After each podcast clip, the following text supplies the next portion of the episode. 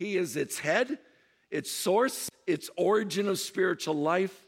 It's the first, he's the first within it to do what eventually he will do for all of us raise us from the dead, where he came to earth fully God, fully man, to bodily die, shed his blood on the cross, and make a way for sinful men to be reconciled to God and live at peace with him.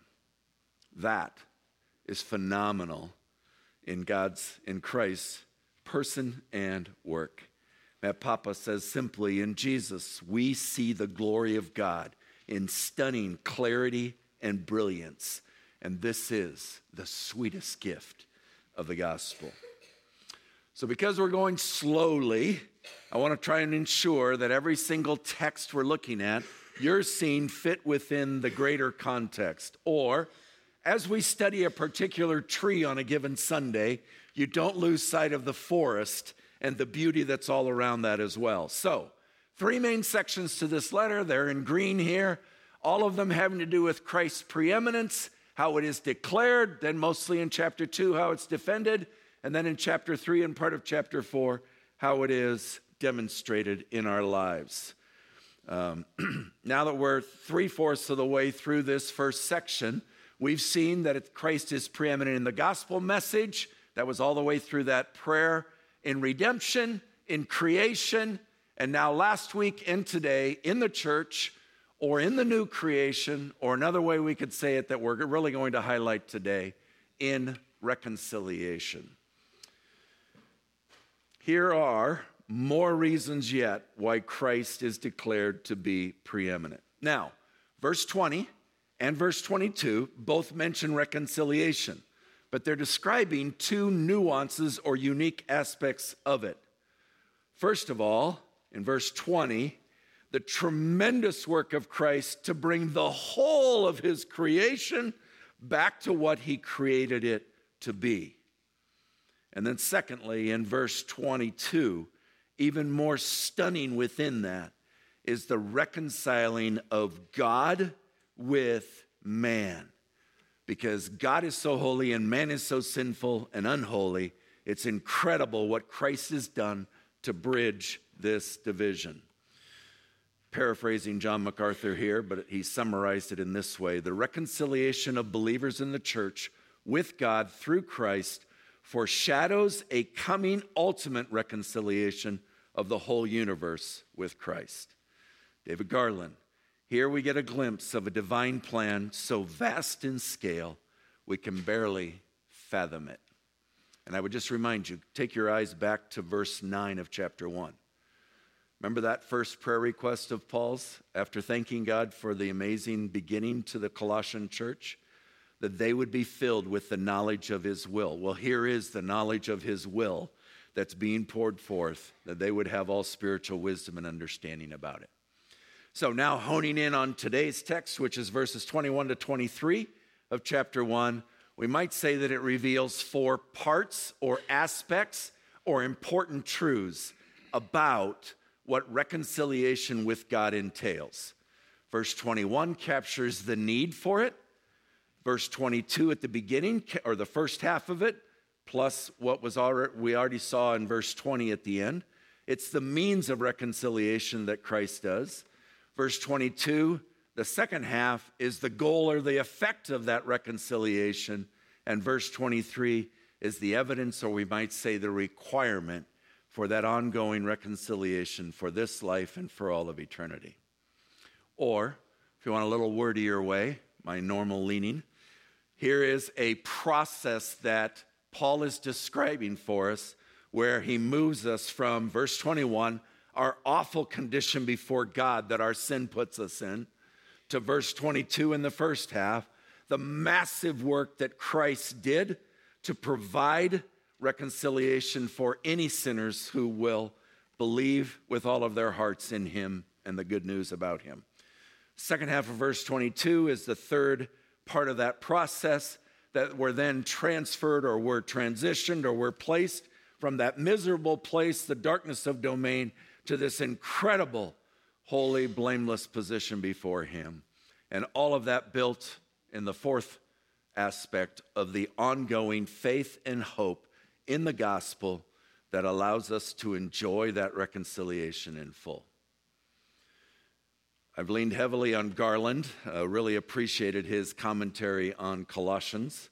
Uh, but I would remind you here this was his assertion of where the prayer ends in verse 23, not back in verse 12, where most people believe that Paul flows out of the prayer without saying amen right into uh, describing or worshiping the Lord. So Garland puts forth that this prayer has actually gone all the way to this point, and he describes the prayer as a mighty river meandering through stunningly beautiful terrain. Love that word picture. So, would you join me now as we go to prayer, and then let's float down this river, this mighty river, and meander through some more stunningly beautiful, majestic terrain. Holy Spirit, again, we ask you, as we do each Sunday, please show us Christ. Show us more clearly. Help us see him. Increase our knowledge of God. We want to be able to say, as the Apostle John did, that we have seen the Word in the Word become flesh and dwell among us, and that's allowed us to see His glory. Glory as the only Son from the Father, full of grace and truth. Would you please now help our hearts to understand, to love, to treasure these revelations of our dear Savior and Lord? Fill us afresh with Christ and the gospel. For your glory's sake, we ask. Amen. So, first truth of these four about reconciliation with God and what it entails. It's the awful condition that our sin puts us in. And I want to just say here, it's really important to recognize the universality, the timelessness of verses 21 and 22. In other words, there's nothing that has changed from the way they were and what Christ did for them and the way we are and what Christ will do for us now and in the future for anyone in whatever way they may be. All of these are not limited by any of that. Or another way to say it is Nebraskans, Lincolnites, and Colossians are or bear remarkable similarities. In essence, at the core, we're identical twins. So don't think of this as well, they were that much worse than we are. This is them. This is us. This is every human being. There's going to be a number of trilogies. Paul got a little poetic here in his writing under the leadership of the Holy Spirit. And so he often has three descriptors. Here is a trilogy of wickedness describing the condition of every human being apart from God because, or without Christ because of our depravity. We could say that alienated describes our condition of our relationship with God, that hostile describes our attitudes, and that evil doing describes our actions. But it doesn't really matter what condition we think or feel we're in or what kind of relationship we think or feel we have with God when we're apart from Him. These are the facts that God is revealing to us. So, first of all, He says that we are alienated, we're isolated, we're estranged, we're divorced, we're cut off, we're separated. Isaiah 59 2, when God is talking to Israel, he speaks of it as saying, it's, You're not saved, it's not my hand that's too short or not able to save. It's not my ear that doesn't hear, it's your iniquities that have separated you from God and hidden his face from you, so he does not hear.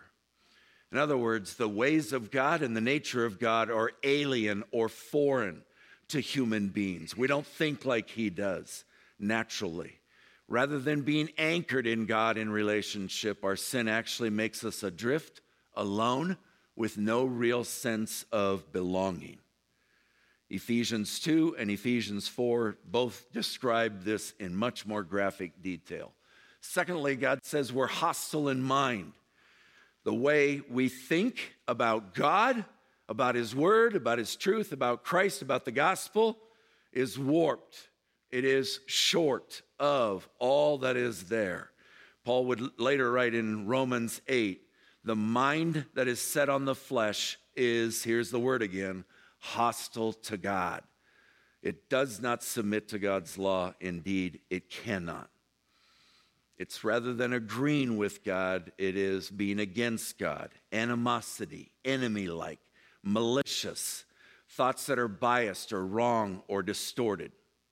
And another way to think of it, perhaps for some, is to deny this truth is actually to demonstrate it. That it is hostility toward God in so many ways. And then, third of the trilogy is doing evil deeds. So now the thinking and the attitude and the heart condition flesh, flesh itself out in doing evil deeds. The disobedience of God, whether that's sins of commission or sins of omission, it's desiring sin, preferring sinful things over God, choosing it when we want.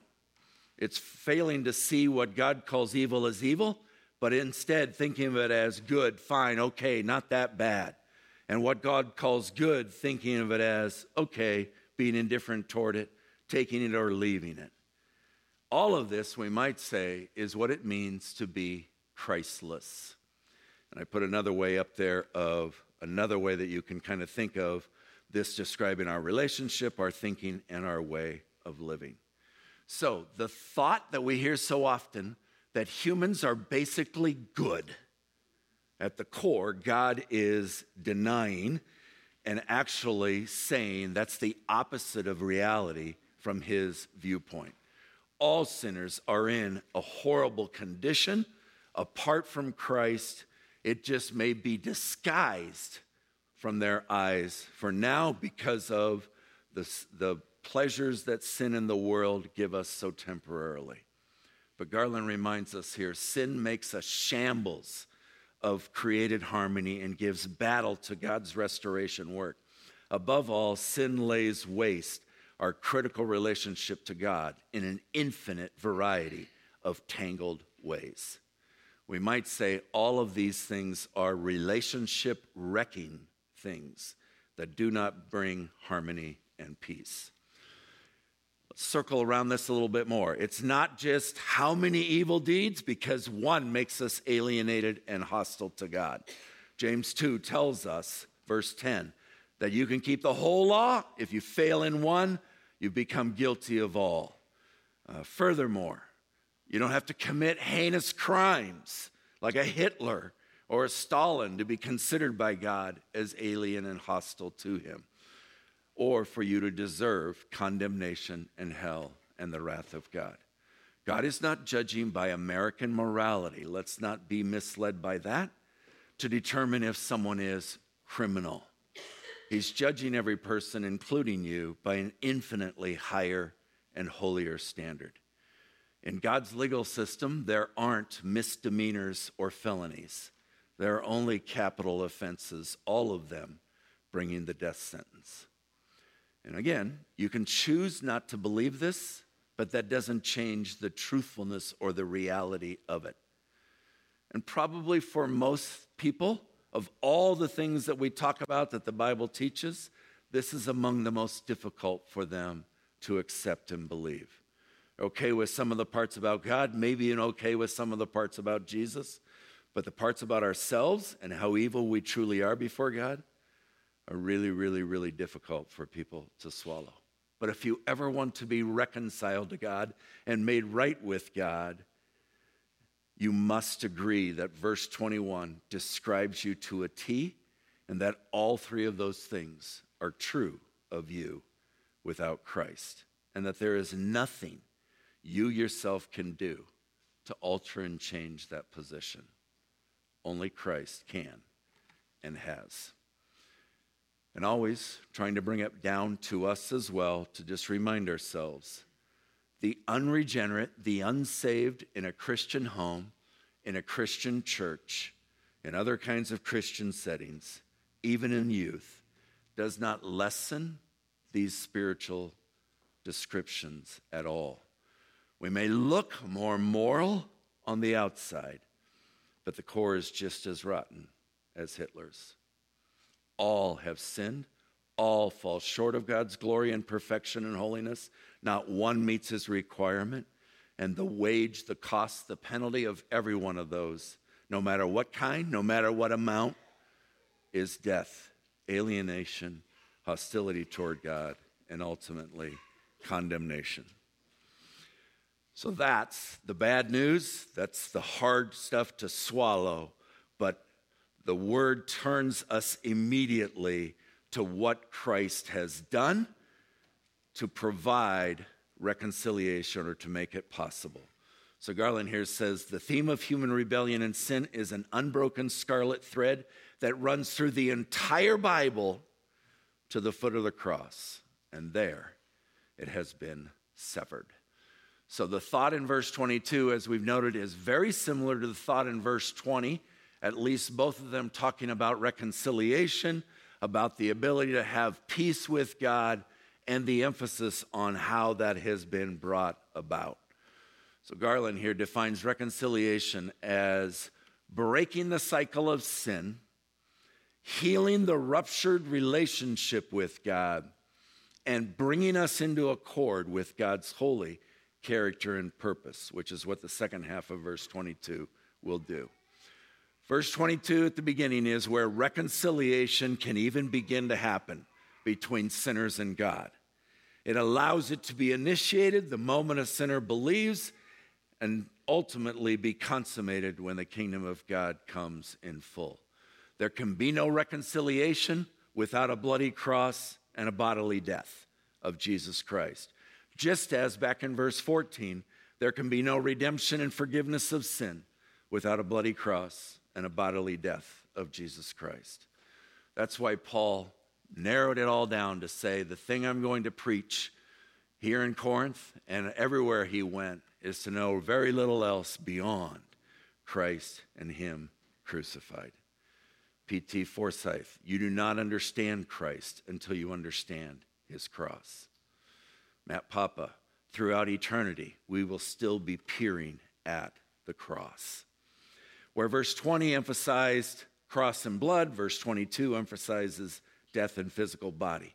But the point is, the one who in verses 15 to 19 is fully identified with God, now in verses 20 and 21 is fully identified with sinful humanity.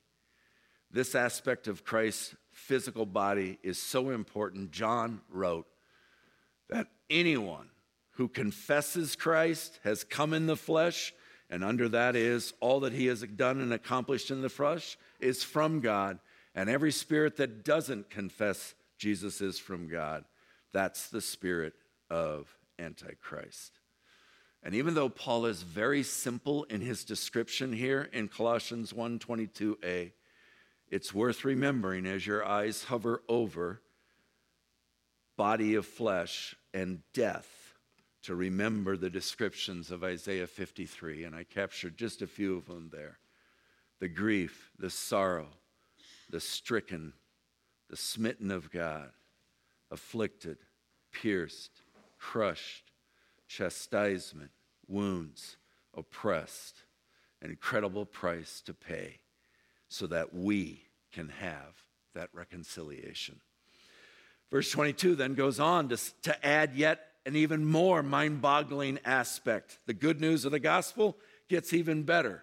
He's reconciled you so that he can present you. And now we get a trilogy again, only now it's a trilogy of righteousness. It stands in very stark contrast to the trilogy of verse 21, reversing our pre Christ condition. Kent Hughes notes while the scriptures paint the darkest possibilities for man apart from Christ, they also give us the highest, noblest vision of man known to any religious conception anywhere. First, he presents us as holy, that rather than being separated from God by our sin, we now are separated from our sin and set apart for God as holy, righteous, sinless in our standing before God as Christ Himself is, because there's only one level of holiness it's Christ. And that's where 2 Corinthians 5:21 that's so familiar to us but is so beautiful for our sake God made him Christ his son to be sin who knew no sin so that in him we might become the righteousness the holiness of God himself secondly using Old Testament sacrifice language he makes us blameless uh, Peter spoke of Christ's blood being pure um, and undefiled and precious. And then, third, above reproach, free from possible accusations, that no being can bring any legitimate charge against us before the Father. As one person said, the accuser, Satan, cannot even make one charge stick against us. And hence the question in Romans 8:33, who shall, who legitimately can bring any charge against God's elect?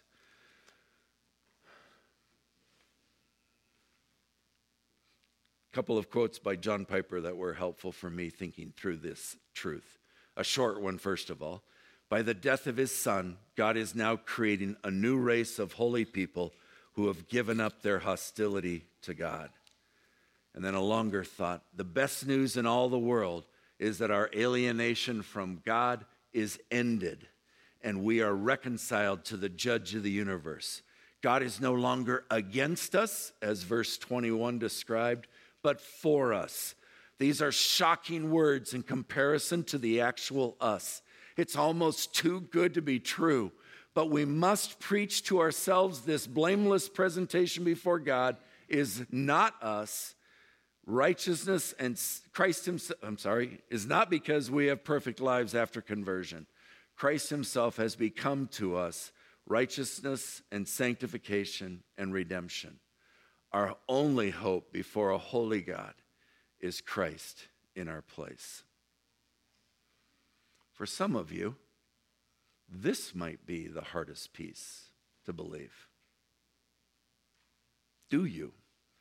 Do you really, really fully see yourself in this incredible standing before God Almighty?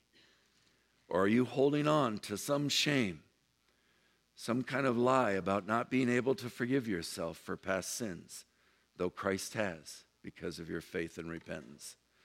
Are you perhaps listening to and believing any of Satan's lies about where you are with God because of what Christ has done? So we have this beautiful picture God moving us from this unreconciled, awful condition over to this incredible, glorious, reconciled condition.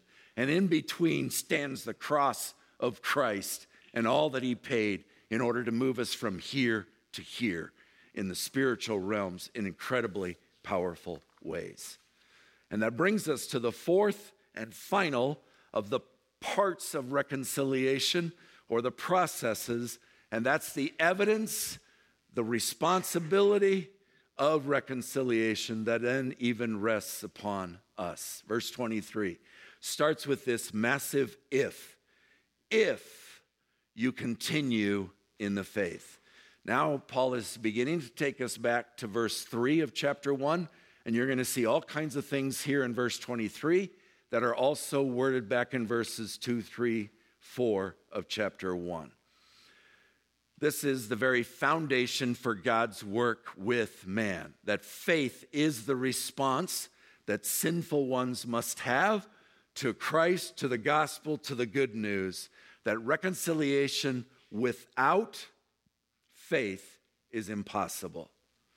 So, Ephesians 2, we're saved, we're reconciled to God by grace. It's His gift, it's what Christ has done but it's appropriated to us through faith. Well, Christ does all the work, it's enacted to us by our faith in Him.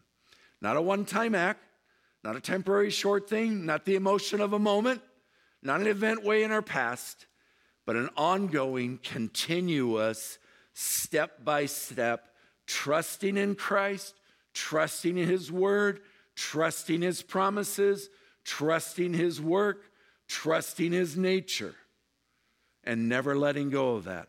The word in chapter 2, verse 19 will be clinging to. It's the idea of just hanging on without deviating from, without quitting, without fading, without turning. It's persevering, it's faithfulness. Not faith in our faith, not faith in a creed or a doctrine, not just faith in God in general, but most precisely, faith in believing in Christ and what he has done. It's a faith that produces change. It's a faith that lasts through time. It's a faith that doesn't shift and change over to other things. It's a faith in which our love does not grow cold. It's a faith in which our heart does not grow hard. Piper put it this way Do you pray for your strained soul? I do, daily. The soul is always in motion. If you think yours is motionless, you're probably floating downstream. Daily, the soul is lured to other treasures, other satisfactions, and other rewards besides Jesus. And so, Paul's words of concern to the Corinthian church in his second letter in chapter 11. He says, I feel a divine jealousy for you. I betrothed you to one husband, speaking of to Christ, to present you, notice the same language as we just saw back in Colossians 1, to present you as a pure virgin to Christ. But I'm afraid that as the serpent deceived Eve by his cunning, your thoughts, and quite possibly your faith as a result, will be led astray from or not continue in a sincere and pure devotion to Christ. So the Bible is replete with warnings. We're not going to walk through all of those, but just perhaps capturing it most, not only in what John 6 66 says about many of them who followed Jesus for a time, turning and no longer walking with him but also of the parable that Jesus told of the four soils, each of them dis- de- depicting how long faith in Christ and the gospel and the word and truth lasts in a life. And so there's the path depicting the devil snatching it away before the seed ever penetrates into the heart of the soil, and they just flat out never believe and are never saved. Then there's those on the rocks who hear it, receive it to begin with, with joy, but never root it down. Remember the root word, it's going to be significant coming up. They believe for a while, but when there's times of testing, they fall away. They don't continue in the faith. Then the thorns are people who hear, they go on their way, seem to be faithful, but over time, a year, two, three, five, ten, sometimes 20, they're choked by the cares and riches and pleasures of life, and the fruit never matures. But it's those with a good soil who, hearing the word, hold it fast in an honest and good heart and bear fruit with patience. Warning is those who follow Christ must not ever take it for granted, be lackadaisical with our faith, or allow us allow it to be misled into either deconstructing our faith or replacing our faith in Christ with something else. Once again, Paul piles up three descriptors in a row here, another trilogy. Now it's a trilogy of faithfulness to God that he's describing, how true faith in Christ overcomes anything and everything that seeks to undermine it, attack it, or tear it down in any way. It's faith that's stable, firm, established. Remember that word. A foundation on which an entire life is built. It doesn't waver, it doesn't go up and down, it isn't affected by the circumstances, it doesn't come and go. It's steadfast, secondly, or if you just think of the word steady, it just keeps going and going regardless of what comes up against it. It holds steady when one's flesh and in a myriad of ways rises up against it. It stays steady when the devil and the domain of darkness, in a myriad of ways, stealthily try to mislead, upset, divert, destroy, undermine, weaken in any way our faith. And it stays steady when the world, in a myriad of ways, from its pleasures and treasures to its persecutions and attacks, tries to pull one back into the world. The Pilgrim's Progress illustrates this in so many uh, good ways. And then, third, not shifting. Someone said earthquake proof faith. To have a faith that is not like Ephesians 4 warns us about. Children who are tossed to and fro like wind on the waves by every doctrine or every teaching or every new thing that comes along, every new podcast, every new speaker, every new celebrity, every new book. When every possibility and reason to disbelieve in Christ has come at a person and they continue to hold fast to Him. Coming up in Colossians in a few weeks, in chapter 2, verses 6 to 7, we'll see a trilogy again of this description. As you have received Christ Jesus the Lord, the initiating faith of salvation, so now walk the rest of your life in Him. And notice now this threefold description rooted down. Remember the root in the parable of the soils?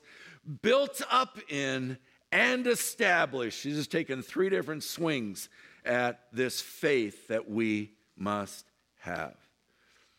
That's why at the end of Paul's life, it was so critical to him to say, The time for my departure has come. I have fought the good fight. I have finished the race. I have kept the faith. Now there is laid up for me a crown of righteousness, that inheritance that Colossians talks about which the Lord will award to me and to all who have loved his appearing.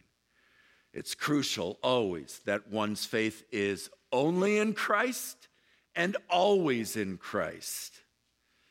And the truth by which our faith begins must be the same truth which grows our faith all the way to the end. And then in the latter half of verse 23, Paul now brings us full circle back to what he emphasized so much in verses 2 to 6 of chapter 1. Besides the faith, we now also see the hope of the gospel. This incredible holding out that the gospel gives us of you'll have a taste, you're going to get some of it now, but there are promises for the future and for eternity that are mind boggling when it is fully cons- consummated. And so, hope is this confident certainty and expectation of the fulfillment of those promises. I don't have them all yet, but based on all I have experienced, I have a deep, unwedging confidence in it all coming true and being infinitely better than I can imagine. Hebrews speaks of faith as a sure and steady anchor, steadfast anchor of our souls. And Peter exhorts us to set our hope fully, completely on the grace that will be brought to us at the revelation of Jesus Christ. The more we think about eternal heavenly things, and I would just remind you of Colossians 3 2 here set your mind on things that are above. The more impassioned we become for it, the less this world attracts, tempts, and distracts us, and the less even the difficulties and discouragements of this world hold us back or break down our faith. And then Verse 23 reminds us of what he said back in verse 4 as well that it's been proclaimed in all creation under heaven. This is the fulfillment, as we noted back then, of Jesus' promise in Matthew 24 that the gospel would be proclaimed throughout the whole world to all nations before the end would come. And here again is this universal truth and the gospel still being proclaimed even to this day, the same thing in Lincoln, Nebraska as in Colossae back then, 2,000 years ago. Nothing different, same gospel, nothing more, nothing less, same truths about Christ, same Christ, same work of the cross that saves now as it did then. I'll rely on Garland's description. Again, I shared this with you uh, back when we were in this section at the beginning of the book. The gospel has swept across geographical and racial barriers. Against all odds, it has found a ready reception throughout the world, and this power to surmount provincial resistance testifies to its truth.